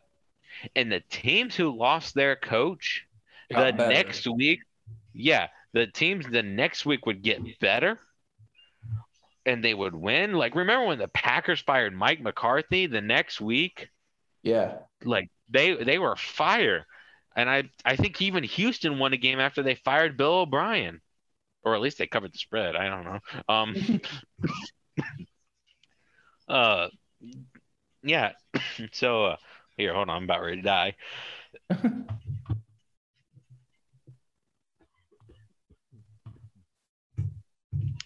all right uh, i'm back uh so yeah so th- that would be my only concern with this game but outside of that, Denver at home, Raiders going through a lot of drama. I, I'd have to take the Broncos. You got to live or die with the Broncos, right? Right, right here. Especially Teddy Bridgewater back in a full week of practice. I think people are selling a lot of stock on the Broncos because they've lost back-to-back games, which both those games are tough wins. Baltimore, and then at Pittsburgh Yeah. despite what we think of Pittsburgh, playing at Heinz Field is never easy. Just like playing in Denver for the Raiders is not going to be easy. Um, Dallas at New England. Dallas minus three and a half. Cowboys. Yeah, uh, I, I don't understand this line.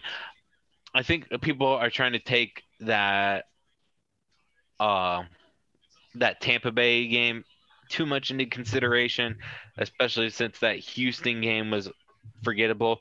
Let's just remember this. Uh, who- was the Patriots corner that just got traded? Stephon Uh, Gilmore. Stephon Gilmore. He was still on the Patriots when they played Tampa. They traded him after that game. He hasn't played all year, so it didn't make a difference. Is that really the case? Why have they? Why have they not been playing him? That's weird. He's on the he's injured. He's on the pup list. I did not know that. If I'm being honest. Clearly. Uh, well then, I, mean, I was trying to figure out what happened between Tampa Bay and uh, Houston. I guess you you can say Houston's a little bit of a letdown game, but Nick Wright had said this, and normally, you know, I tend to lean Colin Cowherd, and you tend to lean uh, Nick Wright, but I'll, I'll agree with Nick Wright on this. I think the Cowboys are one of the best teams in the league right now. They are play they are playing phenomenally, and I don't think the Patriots are very good. Yeah, I I don't know what it is about the Patriots, but I feel like they're kind of a below average unknown team. And what I mean by that is any given Sunday, they're going to be unknown or or no, any given Sunday, they're going to be a below average team. But every so often they will throw an unknown like unexplainable game at you. Yeah. And I And think that's that's what happened with Tampa, and I think that's what happened with uh This is what thing- happens with these this this is what happens with these lines that I don't understand though. You know? When I don't Mhm. understand a line, I usually find out there's a reason. Like the Tampa line. I took Tampa against New England, like it was six and a half. I said there is no way New England keeps that game within a touchdown. And they and they did. They lost by two. Uh, last week, I said, How in the world are the Packers minus three against Cincinnati? The way the Packers have been playing. Uh, and they won by three. Like, so the, I guess that's, I that's got what, minus two and a half. shut up. The, um, the I guess that's when um these lines that I don't get why they're where they are, and I think it's so obvious, you know. Someone knows something in Vegas.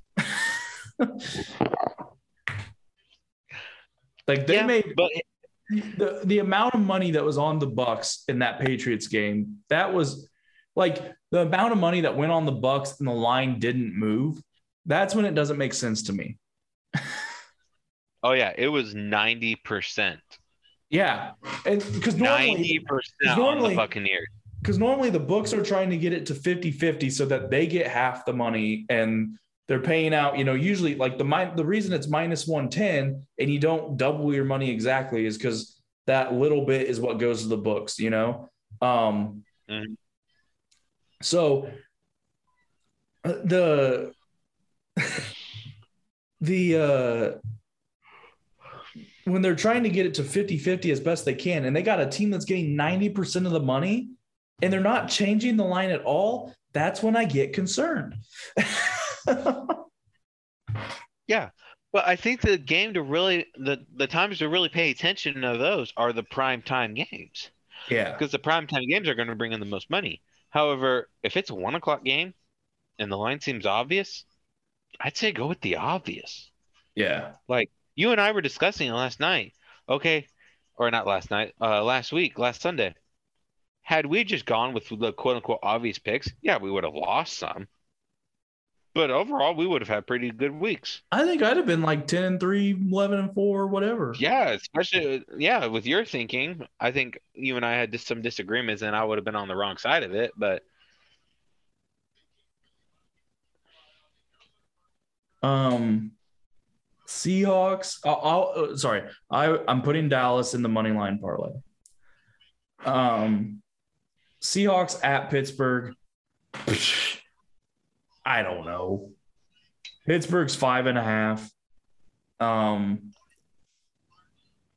i here i if if if Geno Smith he can't like okay i'll take pittsburgh Geno Smith looked really good.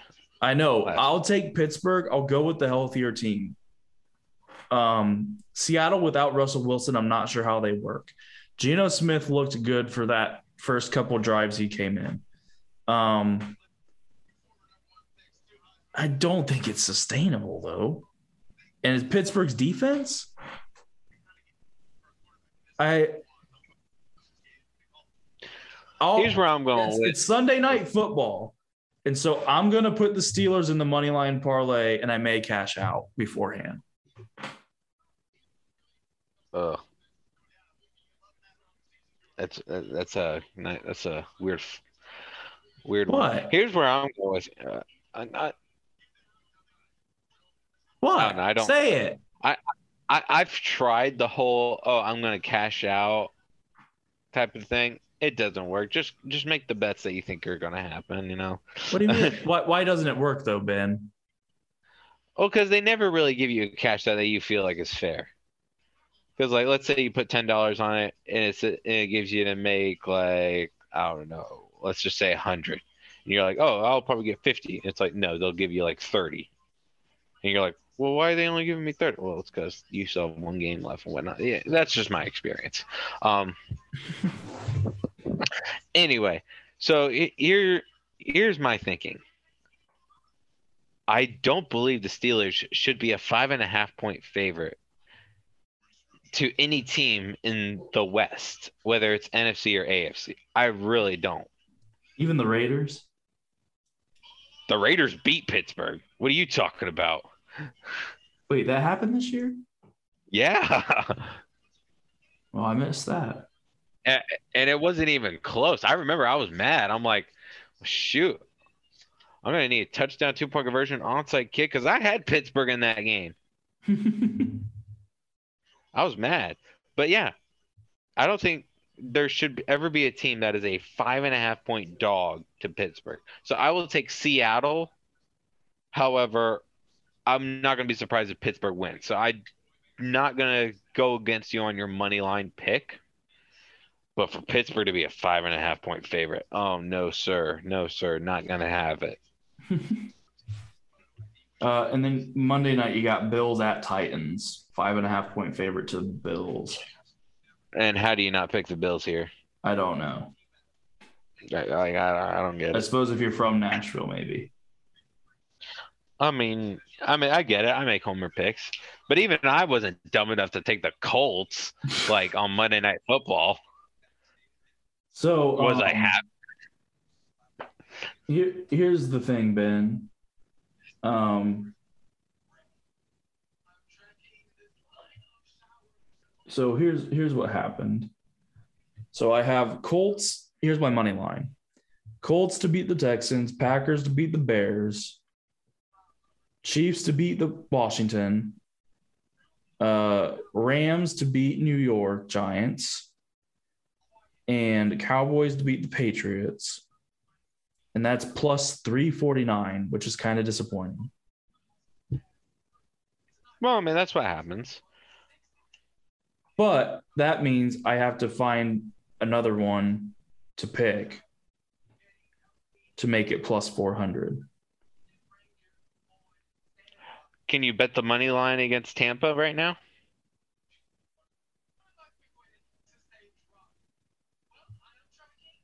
That doesn't get it enough. That ups it by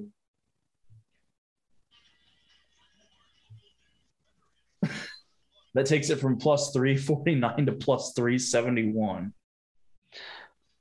Okay, we'll we'll keep it in there and then just find something else that you Oh can add to. gosh. Why are you Oh. trying to get plus four hundred? What? Why are you trying to get plus four hundred?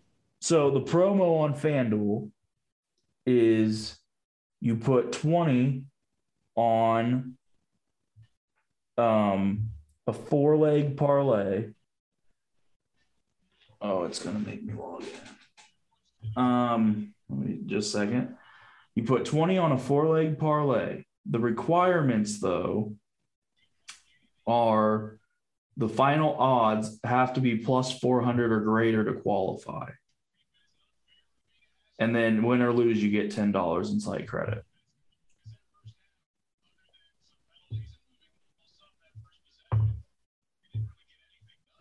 Okay, so what games were you doing again?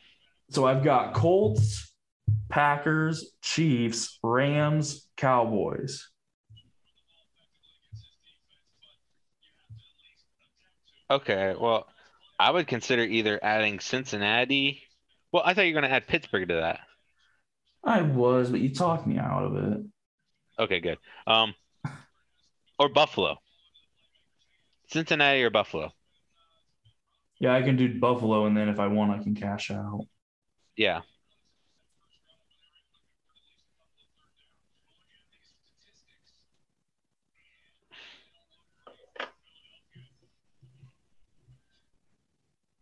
Now it's plus 532.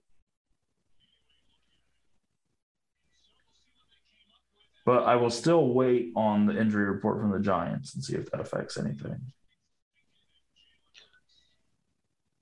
You want me to let you in on a little same game parlay that I have going on right now, and it's turning out very nicely. I got some as well if you want to hear mine.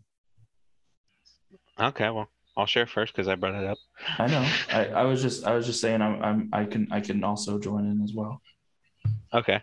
So for tonight's game, uh, the Tampa Bay Eagles game, I had Antonio Brown anytime touchdown, Leonard That's Fournette fair. anytime touchdown, Oh, uh, Mike E- Mike Evans plus 25 yards, Chris Godwin uh, plus 25 yards, Antonio Brown plus 25 yards, uh, Tampa Bay Buccaneers double result, and Tampa Bay first half spread at three and a half, and Tampa Bay full game spread at six and a half.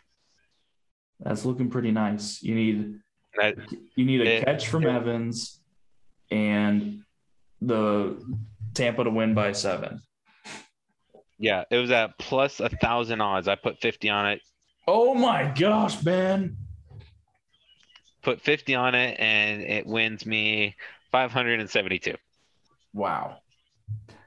Um, I have Tampa Bay six and a half, Tampa Bay money line.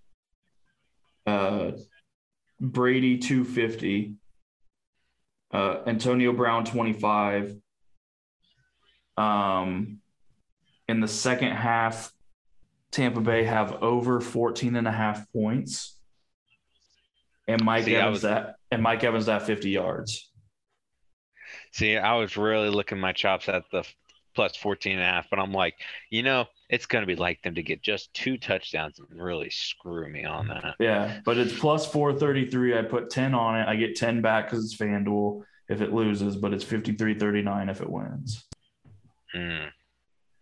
Um, and then I have another one that I'll have to look up.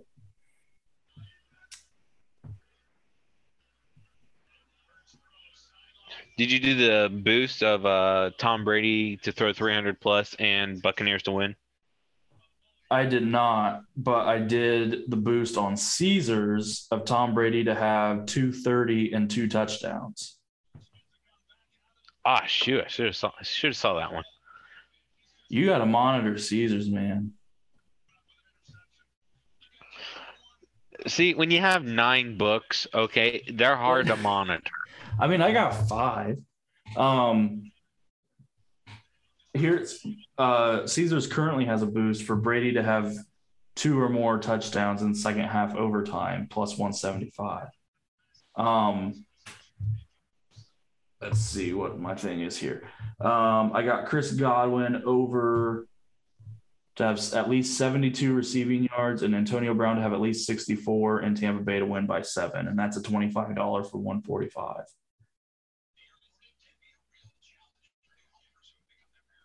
And then that boost to Tom Brady for 25 to 50. Not bad. Not bad. What are what are Godwin and Brown at right now? 52 and uh, 43. yeah, I should have gone like with the that. receptions, man. They were both at five and a half. Here's one thing that I've learned since Gronkowski's been gone: you can almost guarantee Antonio Brown's getting a touchdown. Really? Yeah, he's gotten a touchdown in every single game that Gronkowski has been out. I also should have taken Fournette's carries. I think they were at like 13 and a half or something. He's got 12 right now. hmm Yeah, with the way Fournette's been playing, I'm thinking about I should have accepted that trade. I mean, Fournette's not consistent though. No, he's been doing good in the last three three weeks. But Um, yeah, you're right. You're right. Let's see what else I We're doing got. podcast, right? What? I said we're doing a podcast, right? Yeah. Um, DeMaurice Smith was reelected. Russell Wilson's going to be out at least a month with that finger. Um, uh, the Chiefs got banged up with the Bills. Clyde Edwards Helaire hurt a knee. Tyreek Hill hurt something. Uh, who else? Someone else. There were two other people, key people that hurt something. Um, I think Travis Kelce hurt something, but not, it wasn't serious. And someone on defense hurt like a hand or something. So keep an eye on that. Uh, Juju is out for the season for the Steelers. Mm, maybe those TikToks gave him bad juju, but okay. Just had to get it in there. I had to. So that's going to be it. And I'm sorry, that's how it ends. Um, This has been Run Up the Score. You can check the link in the show notes. Check out all social media, refer your friends, uh, share the podcast, rate, review, subscribe, all the good stuff. Send us an email. Um, we will be back next week to review what happened this week, this coming week, and then we will preview the week after that. So, NFL, NFL, NFL. That's what we do here Run Up the Score. Facts.